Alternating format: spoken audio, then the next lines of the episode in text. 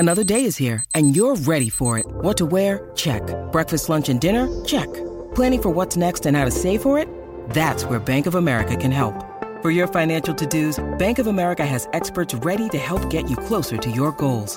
Get started at one of our local financial centers or 24/7 in our mobile banking app. Find a location near you at bankofamerica.com/talktous. What would you like the power to do? Mobile banking requires downloading the app and is only available for select devices. Message and data rates may apply. Bank of America N.A. member FDIC. When you need mealtime inspiration, it's worth shopping Kroger, where you'll find over 30,000 mouthwatering choices that excite your inner foodie. And no matter what tasty choice you make, you'll enjoy our everyday low prices, plus extra ways to save, like digital coupons worth over $600 each week. You can also save up to $1 off per gallon at the pump with fuel points. More savings and more inspiring flavors make shopping Kroger worth it every time. Kroger, fresh for everyone. Fuel restrictions apply.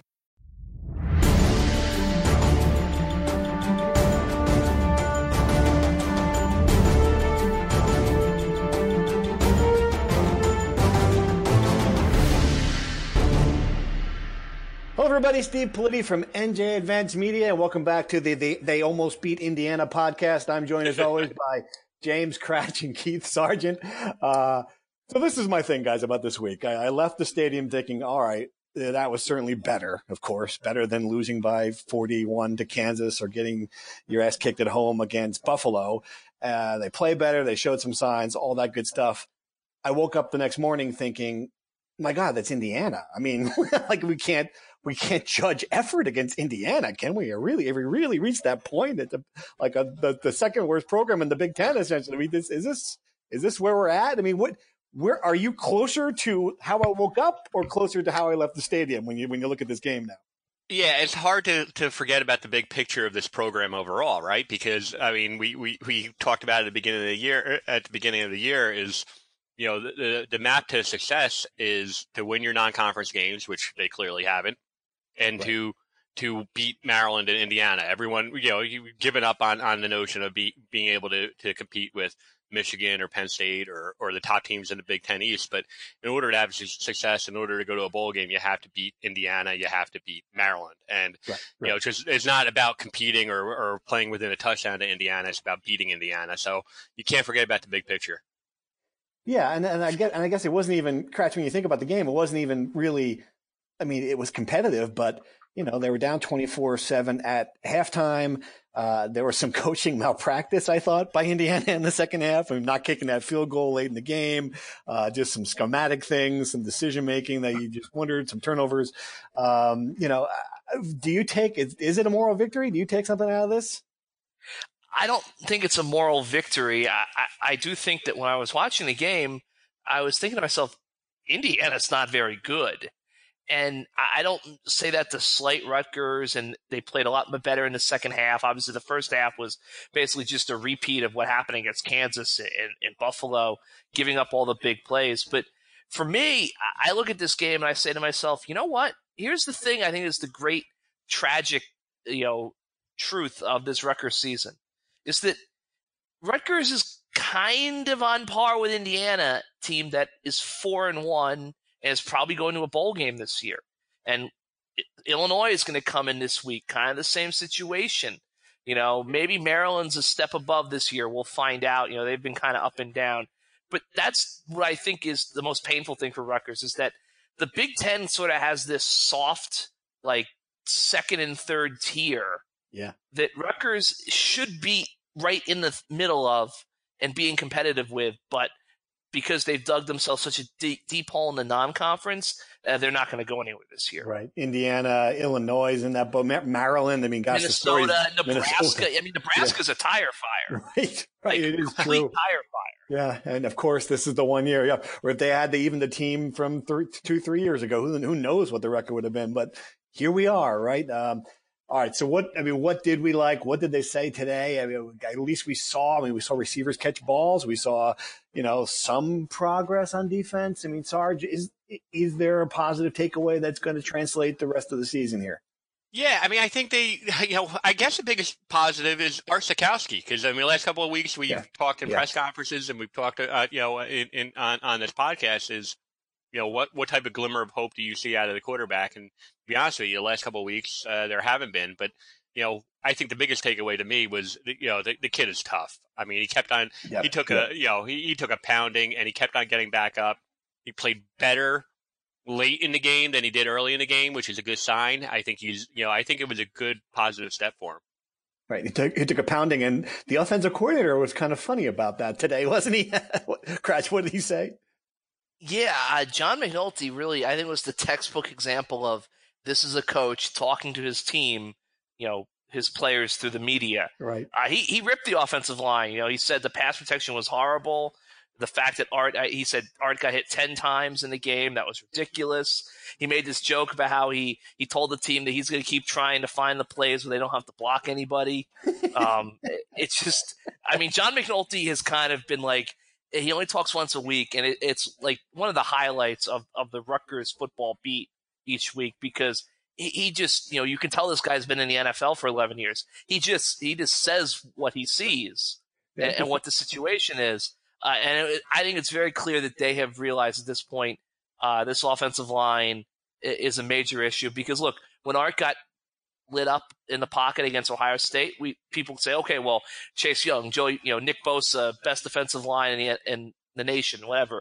I mean, it's Indiana. Like, Indiana is not any imposing defensive front, and their defense is okay, and they really just hit Art early and often on Saturday. And McNulty even said, like, that one, the first deep throw, I believe he was referencing to Bo Melton, that looked like it was wildly overthrown. He said, you know, if Art doesn't throw the ball, he's going to get killed. So Art really had no choice but to just kind of chuck it up and hope that he got enough under it that it would be there for Melton. Obviously, he kind of overthrew it, but, you know, what are you going to do when a guy's about to get crushed in the pocket? Right.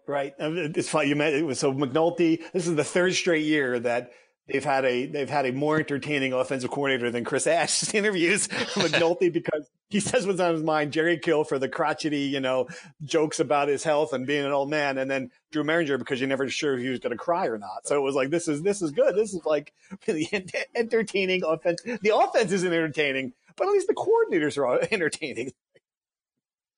Sarge, what do you think overall here? Are we going to see changes on the line now? Are we going to see changes in strategy? What's going on? I don't think so. Maybe, you know, at left guard, maybe. I mean, you've seen some changes with Lonsdorf and Bretman, and you've seen Crimmin in there. So maybe. But, you know, left tackle, again, you know, and I like the kid, but Tariq Cole, you know, hasn't been great. I mean, we went into the year thinking that he's going to be an all Big Ten caliber type kid, and, you know, he hasn't been great. I thought, and maybe James can speak to this too. I don't know if we really want to break down the offensive line during this entire podcast, but I am curious, because Chris Ash did talk about after the game, he thought that the four-man rush protection was good, and then, you know, they just had no answers for any types of pressure, any type of blitzes that Indiana threw at them. I think that might have been an issue, and if that's the case, then maybe it speaks to more than just the, you know, the five-man offensive line. Maybe that speaks to A.J. Blazek a little bit, you know, not being able to come up with, you know, better you know, adjustments in dealing with some of the blitz pickups, and maybe it even speaks to the tight ends and the fullback and the running back trying to chip and keep, you know, Art Sitkowski on his feet. Yeah. I think the main issue they're having is that, well, one, they can't run the ball, which I think is a trickle-down effect on everything. On the edges, the pass protection has been a major issue. The two tackles, they're not, you know, Kamal Seymour at right tackle, Tariq Cole left tackle. They're not having terribly good seasons. I think inside they've gotten Maietti, Jonah Jackson at right guard is having the best season of any offensive lineman they have. I'm not saying that's like an all-conference caliber season, but he's their best offensive lineman. I think, you know, him, Mike Maietti at center, Mike Lonsdorf at left guard, those guys are holding their own, but I think where their real issue comes in is when they try to run the ball up the middle. They're just not getting a push there. I don't know what changes. I will say this. Raekwon O'Neal, the true freshman tackle, he was out with an injury this past week. Tariq Cole was limited during practice the week. And he's guy who I think has been kind of banged up all season long.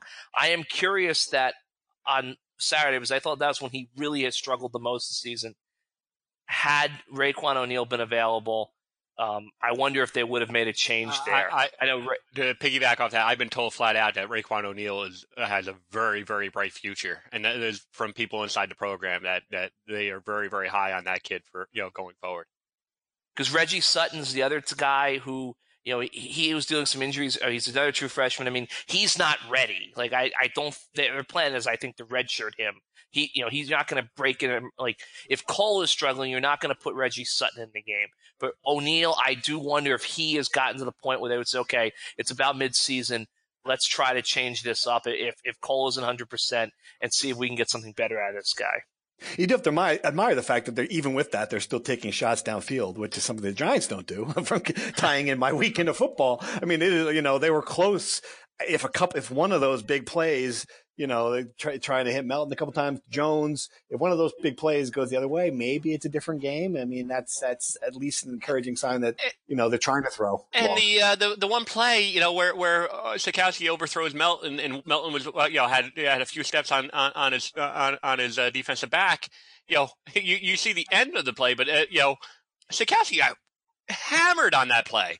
And as John McNulty said today, if he has a chance to maybe step into that throw and maybe target it a little bit, maybe he completes that ball. So, I think fans, and us to a lesser extent, we see the Sitkowski overthrowing Melton on that play. That stemmed from a lack of protection. I mean, maybe it can hit one or two of those passes if they have better protection up front. Right. I think too, like that sort of play is, the glimpse into the future and like what is possible, because if Sitkowski connects on that, you're right, Steve, like there may have, like if he connects on one or two of those balls, it might change the game. They might win. And then we go farther when they're playing teams, when they're punching up, when they're playing heavily favored teams. I mean, imagine what could have happened if Sitkowski was able to hit a ball like that against Ohio State early on. Right. It doesn't change the game. 10 instead of 52 to 3. But my point is, it's sort of the great equalizer, like Rutgers can do that. They haven't been able to do that in a long time. When they start to be able to do that with any consistency, that changes things for defenses. That makes another thing opposing teams have to worry about. It's sort of, you're making steps towards being a more well-rounded competitive team if you keep taking those shots. Because eventually they're probably going to connect. They're pretty close, it seems, and who knows what can happen down the road. Was this enough to change the narrative for Chris Ash? I'm not sure it was, although I do like the fact, and people comment on the fact, he was much more fired up on the sideline. Anybody who was, talking about the sleepy coach and the sleepy team and the fact that the intensity or the lack of intensity seemed to match his lack of intensity. I don't know if he heard that criticism from people, but clearly there was a different demeanor on the sideline. He was very animated, very fired up. I just don't know that, playing Indiana close does anything to appease the fan base or to, to settle people down who are kind of up in arms. Do you think it might?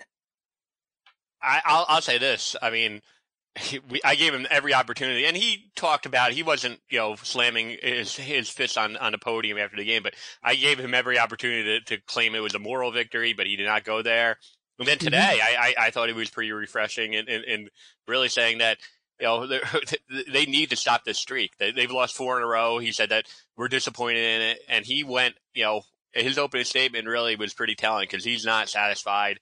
It's not just the way you see him on game day on Saturday. He is not comfortable with being 1-4 right now.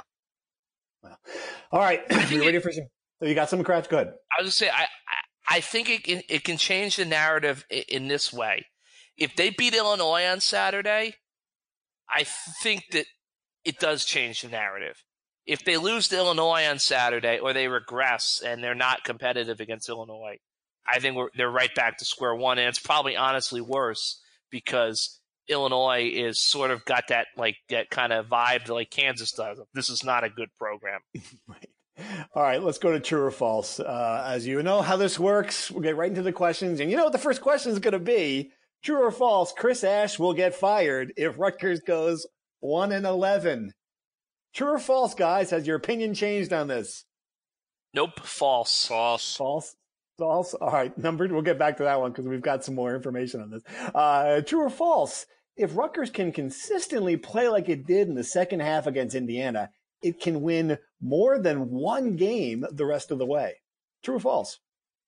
True. True. All right. True or false, Patrick Hobbs, the athletic director, said just enough in his statement to the media, which, of course, by media, I mean Keith Sargent. True or false? I'll say true, and I just don't know what else he could really say, 4 games, 5 games into the year. Right. Yeah, true. I think true. Okay. True or false, the decommits are starting and an avalanche is coming. True or false? False. False. Okay, Sarge. I don't know what you define avalanche. There's going to be multiple ones. I would, say, five. Yeah, over under five. I could see five. Okay. True or false? Bo Melton and Shamim Jones are going to become big contributors finally after a good performance. True or false? True. True. True or false? Illinois crowd more than 20,000. True or false? False. False. I guess. Forget it. True or false? Nothing can stop Ohio State now from the 4-team playoff. False. Michigan will give him a game. Yeah, okay. And finally, true or false, I'm still a little buzzed from Brewfest. True or false? True. True. I can't believe you actually made it. We're actually taping at 1:30 on Monday. I thought the hangover would still be going. I mean, it's not from Brewfest, guys. I have a cocktail as soon as I wake up in the morning, let's be honest. All right. Going back to the question, and this is, we should talk a little bit about, a lot of fans have been said, where's Hobbs? Where's Hobbs? I mean, they're waiting for, I don't know what the guy was going to say, waiting for something from Pat Hobbs. We had it. We got him after the game. Sarge, give us a sense. Wait, you said we? Yeah. By we, I meant I stood with Cratch in a general area of where you were in relation to the athletic director when you asked these questions. I think that's as part of the team here. I think that I was involved. I mean, did you have my back if there was any fish? Yeah. Of course not. I was going to duck immediately down the hallway. Take us through your conversation with Pat Hobbs, and what your sense is. Look, there's some stuff that is probably better left unsaid. I will say this: in no way did he want to answer a question. He's made it clear that he does not want to make any evaluations. He's been consistent with that since he started, not just with football, but every program that he evaluates at the end of the year. You have to respect that.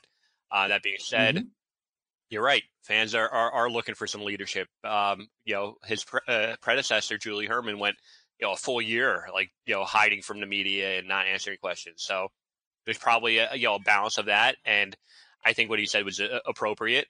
In a lot of ways, I'm not trying to make out my job to be more than it is, but I think in some ways we do ask questions. Our job is to gauge the pulse of the fan, and I get emails about it. We see it on Twitter, we see it on message boards that the fans want answers from Pat Hobbs. He was the one who hired Chris Ash, and I was the one who approached him after the press conference.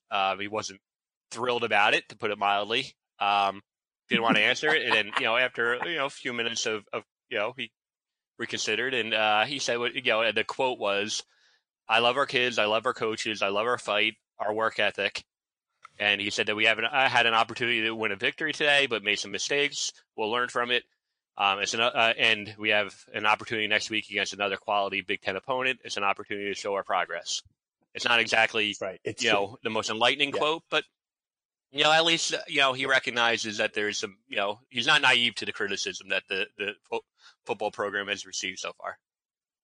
Yeah, he did not paint himself into a corner. There was none of this, he's my guy, he's got 5 years, none of that, which is smart, because you don't know what's going to happen here these next 7 games if the wheels completely come off, and if we answer that true or false question differently. Right. But I don't think it doesn't satisfy anybody, I guess, what I'm trying to get to. The people who want to hear something from Hobbs today, I still want to hear something from Hobbs. People want to hear from him, though. I mean, right. They want to hear Chris Ash in trouble, I think, but they're not going to hear that. I will say this: I think that Pat is in he's a difficult spot, because being an athletic director, reaching out, you know, the interaction, the engagement with your customers, basically your fan base, you know, everything. But then there's the downside to it. And I think he said something. It wasn't anything groundbreaking, but at least he acknowledged that he hears the complaints and the gripes and the concerns of the Rutgers fan base. And now they've got basically half a season left to kind of take stock after that. But I understand why fans want to hear from him, and I understand why he doesn't necessarily want to say a whole heck of a lot. But I do think it was smart for him to say something, because you do not want to create the perception that he's, you know, holed up in his office while the town burns out in front of him. Right. All right. On the decommits, I mean, I think this is an issue because of what happened with Kyle Flood that year. And, you know, it just started with one, right? I forget who the first kid to decommit that year was, but, and by the, you know, by signing day, it was, how many was it? 11, 12? It was just a complete disaster. And I think, you know, for the people who are watching it closely knew it was going to be a disaster. And people like me who don't follow recruiting closely were like, well, it's a couple of players. And before you know it, it's the entire class. I mean, they lost one guy. I mean, it was a Hayek of all people. I'm a little surprised by that. Someone who has good family in the program. What do you make of it? And, you know, obviously we could have Todrick on to talk in great detail, but, you know, are you think this is going to be a thing? I'll say this. Okay. It's been a thing for a while, decommitments, and even when the program's going well, you're going to expect a couple. So far, their recruiting class isn't great, and I'll be totally honest. I'm not going to, you know, it's just, if you look at the offer list on a lot of these kids, they don't have a whole lot of options. So some of the kids, you know, that might actually have some more options, maybe they could reconsider. 1 and 11 will be difficult to stomach for anyone. So if you get to 1 and 8. 1 and 9, and then all of a sudden you start losing the games against, you know, the best teams in the Big Ten with hardly any Rutgers fans in the stadium. Of course, you know, kids are going to reevaluate. I think the bigger issue, and we'll talk about this, you know, at some point later in the year, is in this day of age, man, you're going to see more and more transfers of players inside the program. And this isn't just a Rutgers thing. You saw it with Clemson. You've seen it with Auburn. You know, like, cream of the crop programs of guys who are losing players who are concerned about their eligibility, that they know that they're, you know, that they can keep a red shirt. That's going to be the bigger issue that people are going to have to monitor, is, you know, especially with a losing team, you know, the current players inside the program, because as much as Chris Ash wants to talk about the future, you know, that they have so many underclassmen playing right now. You know, it's going to be about retention, and for Rutgers to make that next step, they're going to have to, you know, keep the players that they want. And you're right. I mean, not you know, decommitments always hurt, but I think, you know, making sure that they don't have a whole lot of players, you know, inside the program transfer is going to be a big issue too.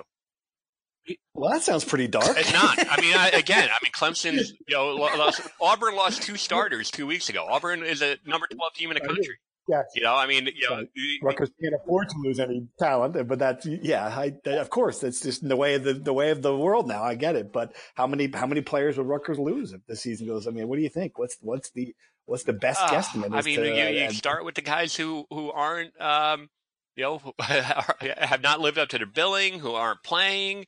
You know, guys from, you know, maybe even, you know, the 2015 recruiting class, you know, guys who have, you know, another year or two of eligibility left, maybe guys from the 2016 recruiting class. That was mostly Kyle Flood's recruiting class, but also Chris Ash, you know, was on campus for 2 months, I guess, when he closed the deal on it. So, you know, you're looking at those guys. I mean, it's natural for guys who are buried on the depth chart, you know, and, you know, so can you stomach some of those? And, you know, as much as you want to say, well, you know, those guys weren't going to play anyway, it impacts you. Like Marcus Applefield last year started 9 games, and when he left to grad transfer to Virginia, the feeling was, oh, well, they'll be fine. They'll move Jonah Jackson. No, depth, that's a factor.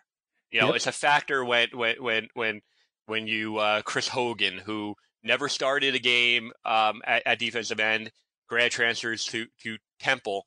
You know, he could have helped at the defensive line right now. Now you have Mike Tverdoff playing out of position. He's a redshirt freshman who's doing really well. But if Hogan's still here, Hogan is probably starting right now. So all of it's a factor, no matter what, you know, even if a kid is buried on the depth chart, you know, you know, the best programs, and Chris Ash has told me this, you know, many times, the programs that he wants to model himself are after Michigan State, Wisconsin, those programs, Iowa as well, those programs retain their players. Retention is a big thing. They don't lose a whole lot of players on a year-to-year basis to transfer. And on the subject of decommitments, I think what Sarge said is right, and it's sort of like a good thing for Rutgers right now and a bad thing. I just very briefly went through, you know, their commitment page, looked at each player.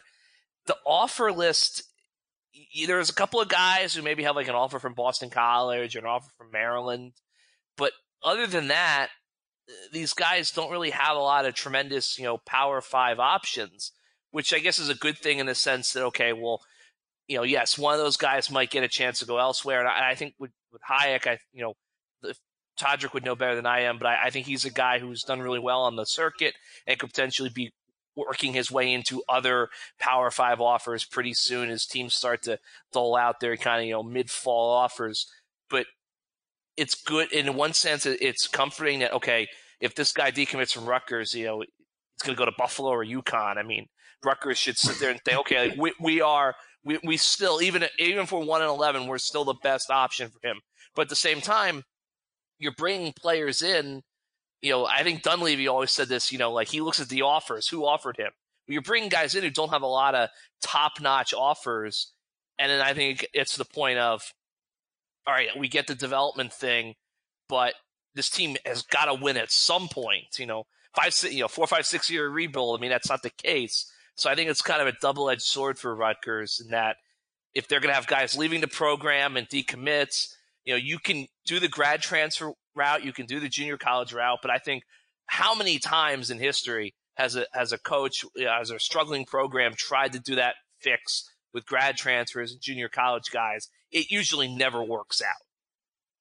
Yeah, and I've heard that. That was a popular refrain from some people about, well, you know, maybe they go the junior college route, and I can tell you right now that, you know, I can name, you know, 5 guys, 10 guys over the last decade of junior college guys who have not worked out and have not only, you know, not really worked out, but, you know, they've actually been bad for chemistry, bad in the locker room. Generally that doesn't work. Grad transfers is a different story, but even then, I mean, you know, it's hit and miss. I mean, you know, Kyle Bolin, Zach Allen, and these are quarterbacks. You know, Andrew Terzilli worked out, but, you know, so maybe you can get a wide receiver on the grad transfer market. You can get a running back like a Hilleman or Gus Edwards, but for the most part, it's tough. The grad transfer market is so competitive, and, you know, getting guys who you could just immediately slide in as a starter, you know, it doesn't happen all the time. I mean, I also think, and I don't think Rutgers are going to do this, but, you know, the reason why Kansas football was devastated was because Charlie Weiss showed up and said, I'm going to fix this by snapping my fingers and bringing in a ton of junior college guys, and it was a complete disaster. And they had lost scholarships, and basically the whole program rotted from within. You can't duplicate that here. I mean, the last thing you want to do is make a less than desirable situation worse by making risky moves to try to quick fix it. So I think Sarge is right. You can't go that route. You just have to stick to the plan, and you've got to sell. I mean, look, they've got to sell this vision for Rutgers, no matter what the record is, that things haven't changed. It remains to be seen. And I'll say this, you know, I know he hates the comparison. He doesn't like it. He thinks it's apples and oranges because what Graciano dealt with in his rebuild was different from the Big Ten. I get that. But Graciano, after 3 years, you know, he made that leap in year 4 and 5 where he started getting, you know, if he didn't get the top kids in Jersey, he started getting like the second tier guys. You know, it's going to be on Chris Ash to recruit. I mean, that's all there is to it, and it's gonna be a tough sell, but it's on him. You know, just as it's him, you know, on him, you know, for a large part on those 3 hours on game day, it's on him on the recruiting trail. So, you know, 1-11, 2-10, regardless what happens at the rest of the way, there's going to be a pivotal few months for him to be able to recruit. Yeah, well, Graciano probably looks around those facilities and said, gee, I wish I had those when I was trying to build the program. But anyway, all right, let's move on. Illinois coming to town, the Super Bowl. This is it, the game. They have to win this game or I'm going to jump off the top of the press box. No promises. I'm kidding. All right. There's no brew fest this weekend either, so I mean we're really screwed. God, I'm going to have to bring a flask of just it's going to be rough. All right, so Illinois preview. What can you tell me about the Illini? Are they any better than they were last year when Rutgers went there and won? What, Cratch, you got something for me? That's a great question. I don't think we really know yet. They're 2-2. They've lost two straight. They beat up, I think, Kent State. Well, first they beat Kent State and I think Western Illinois, which is FCS. I think Kent State was up 17-0 on them at one point. They good. Lost. They had a double-digit lead against South Florida and blew it. And obviously they played pretty tough with Penn State for a little while. Then they got blown out. They're coming off a bye week. Two things that stand out to me about Illinois. One, they haven't played a road game yet. 3 games in Champaign, 1 game against UCF in Soldier Field. This team is very young, and it hasn't been on the road yet this season. 2, they cannot run the ball. They cannot throw the ball. They're one of the Big Ten's best rushing offenses in terms of yards per game. They really try to run the ball, and they cannot stop the run. They're the worst defense in the Big Ten, basically, on all categories. And if they're not last, Rutgers is probably last. So this could be a game that becomes a track meet. It could be ugly. But I do think if you're Rutgers on offense, you look at this Illinois defense and you say, we should be able to build off of our better showing against Indiana because they have a lot of issues on that side of the ball. My observation is their coach, Lovie Smith, has an awesome beard. His beard is really – That is a – I don't like sure it? About the beard, though. Yeah, I like it. I think it's distinguished. I think, yeah, I like it. I'm jealous of it. But, yeah, they are coming – keep in mind also they are coming off a bye. So they're going to be well rested, and but Cratch is right. The idea that they haven't hit the road, I think that's a test, especially for a young team. All right, prediction. Whew. Dun dun dun. This is an opportunity to pit. I'll go first. I'm going to go Rutgers. They beat them. Wow. A year ago. Homer said, excuse me, I had a little Homer stuck in my throat. What? Coming away after reading Cratch's film review, which it gets better every week. If you haven't read it, it took us 32 minutes to get a film review. The thing is gold. Yeah. The takeaway I got from it is if they play the way they did in the second half, and they're going to win some games, and I think, or maybe a game. And I think this is the type of game where you're at home, you beat Illinois a year ago. I think they're going to win this game. I think they're going to have to keep it low scoring. I would think it's going to be in 20-17 range. All right, Cratch. I am also going to pick the Scarlet Knights. Oh. Wow. I am going to say Rutgers wins 25-24. I think Illinois is just going into the year. We thought Rutgers was better than Illinois. I think if they continue to play the way they did against Indiana on offense, they should be okay. The defense, does worry me because this soft zone coverage that I understand why they're using it, but they just got sliced and diced by Peyton Ramsey, who's an okay quarterback for Indiana. The good thing for them is Illinois doesn't throw the ball very well, but at the same time, I also think that soft zone is not going to do well against the run if they can kind of get their RPO going and get guys out in space. So I think there's a potential this becomes like a 45-42 game where just no one plays any defense, but I'm going to err on the side of caution. I'll say 25-24. Rutgers ekes one out, and they go to Maryland with a little bit of momentum, a little bit of juice. I thought I was the one at Brewfest because both of you are drunk. I'm going to take the Illini. Sorry, but the way this team, it's going to be I don't think they can stop anybody. I think Indiana stopped themselves last game. The first half defense, I just don't see, and I get it that it maybe Illinois can't pass, but you'd be surprised how teams seem to find open receivers against Rutgers, even teams that can't throw. So I'm gonna go 34-21 Illinois victory. Wow. All right, so wow, you like 13 that? I don't think it'd be popular. Yeah. All right, so I'm gonna So we've done in the past. We've done mean tweets and mean email. I actually have a hilarious, maybe sort of mean snail mail letter I received. Can I tell you about this, guys, to end the podcast? So I get home from the Illinois game. There's a package on my dining room table. And I opened the package, and it did not explode. So the package is from a booster that I know of, a guy, and I'm not going to name him, but it's a guy who has a lot of tickets, who has been a supporter for many, many years. So, and in the envelope, there are tickets to the Indiana game, a Scarlet Lot parking pass, and a sweatshirt. So let me read you the letter. Dear Steve, enclosed you will find 4 tickets and a red lot parking pass. Please try to find some people to occupy these seats so the stadium is not completely empty. As you know, I have given my seats away for 24 years, but this year has been the hardest. I worked with a probation officer in Newark, and he gave 4 gang members a choice. Sit through the entire game or spend 6 months in a juvenile detention center, and they chose the center. Number 2. Enclosed you will find number 2. $40. He sent me two $20 bills. $40. It is doubtful that you will find anyone to take these good seats and parking pass unless you pay them $10 a seat to take them. Please offer them the cash, which I have put into a one of those collection things at a bagel shop. So don't worry, I did not pocket the money. Number 3, it is still doubtful that you will find someone to go to the game. So in that case, use the money to buy yourself a bottle of booze to help you forget. Perhaps you can give the tickets away to the members of your family or friends. Of course, they didn't get them in time, so the tickets were useless. In the event that they would be too embarrassed to stay past the first quarter, one of them can wear the sweatshirt. And the sweatshirt, I can't make it up.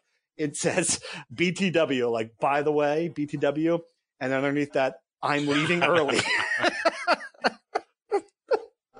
So I thought that I'm going to bring the sweatshirt with me to the Rutgers game, the game. And if a fan sees me and mentions this podcast and that they'd stayed to the end of this podcast to hear this story, I will give you this sweatshirt as a free giveaway for listening this long to the podcast. That seems fair, right? Yeah, definitely. Yeah, I like it. Absolutely. Yeah, I like it. So at least we know. You people still have your sense of humor. All right. Anything else? What else you got? I was going to say, we all went, to kind of gauge the pulse of the fan, went to a couple tailgates on Saturday morning.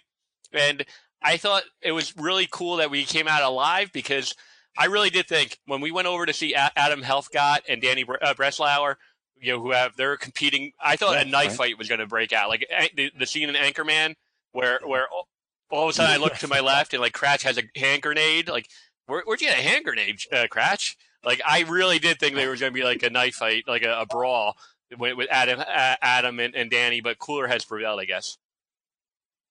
A lot of podcasts in the same tailgate at that point. You're absolutely right. Yeah, it was intense. Yeah, it was.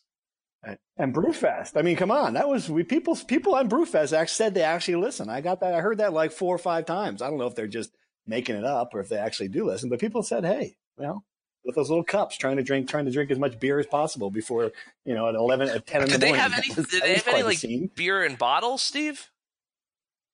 No, it was all kegs. It was all kegs. Yeah, I wrote the thing about Brewfest. I knew they had the breweries, but I thought when they mentioned they had Blue Moon and stuff, I thought that might be in bottles, which would have helped people get more beer, at the same time. Right. No, you can only bring in those little cups. There's no bottles available, and people were in good spirits though. They were laughing. I think there's that cheer, and I've heard this a lot. And this is funny. I should have mentioned in the column I wrote about it, but people, while they're frustrated with the program, the ones who are still going are going because they they just like being there. They like the atmosphere. They like seeing their friends. They like hanging out. They like their tailgates. So, maybe the crowd won't be as bad as we think. I will say this. I've heard. Because you walk around and there's actually a lot of people in the parking lots. It feels like, okay, well, maybe this is a week where they actually have a pretty good crowd. I can't tell you, at least probably 5 or 6 people told me, and they're different circles, so not the same types of tailgates, but people who just would go to the game, go to the tailgate, but wouldn't actually go into to the stadium to watch the game. And it'll be interesting. Like, I mean, how many people actually do that? Actually, like, you know, go just to tailgate. You know, I mean, it's an interesting thing. I mean, it's fun. You know, maybe that's what I would do. Maybe that's what I'll do this week. Rather than actually cover the game, maybe I'll just tailgate. Are you telling me there's an option? You don't have to go in? Are you telling me there's an option? I didn't know there was a choice. It would be interesting if Rutgers could somehow kind of capitalize off that, in the sense that I sell some sort of ticket where it's like you can't go in the first half, but like you reserve the right to enter if it's close at halftime. Ooh. The $5, what would it be? Like $5 if it's a one possession, $7 ticket if it's a 7-point game, something like that. Yeah, like, you know, because here's the thing. Like, one of the things I thought when I was in the stands was like, I understand that, like, people might be up high and that they want the vantage point and everything, but like you gotta send someone like, hey guys, like you dad and two, you know, son and a daughter up in the upper deck, come on down. You know, like, come sit here. Like, this is ridiculous. Like, thank you. God bless you. You've come. We love you. Here's a sweatshirt. Here's a soft pretzel. Come sit here. Here's the headset. Here's the play call. You want a quarterback? Stand right here. Here's the press conference afterward. Dude, just try it. Actually, I like it. Like, no, I want to stay here so I can see the game. That's fine. But, like, bring everybody down. Just come on down, guys. All right, that's what we'll do. Maybe we leave the press box and do that one week. All right, let's sign off. We've been at this long enough. Steve Politi, James Cratch, Keith Sargent. Thanks for listening. We'll be back to recap the Illinois game next week.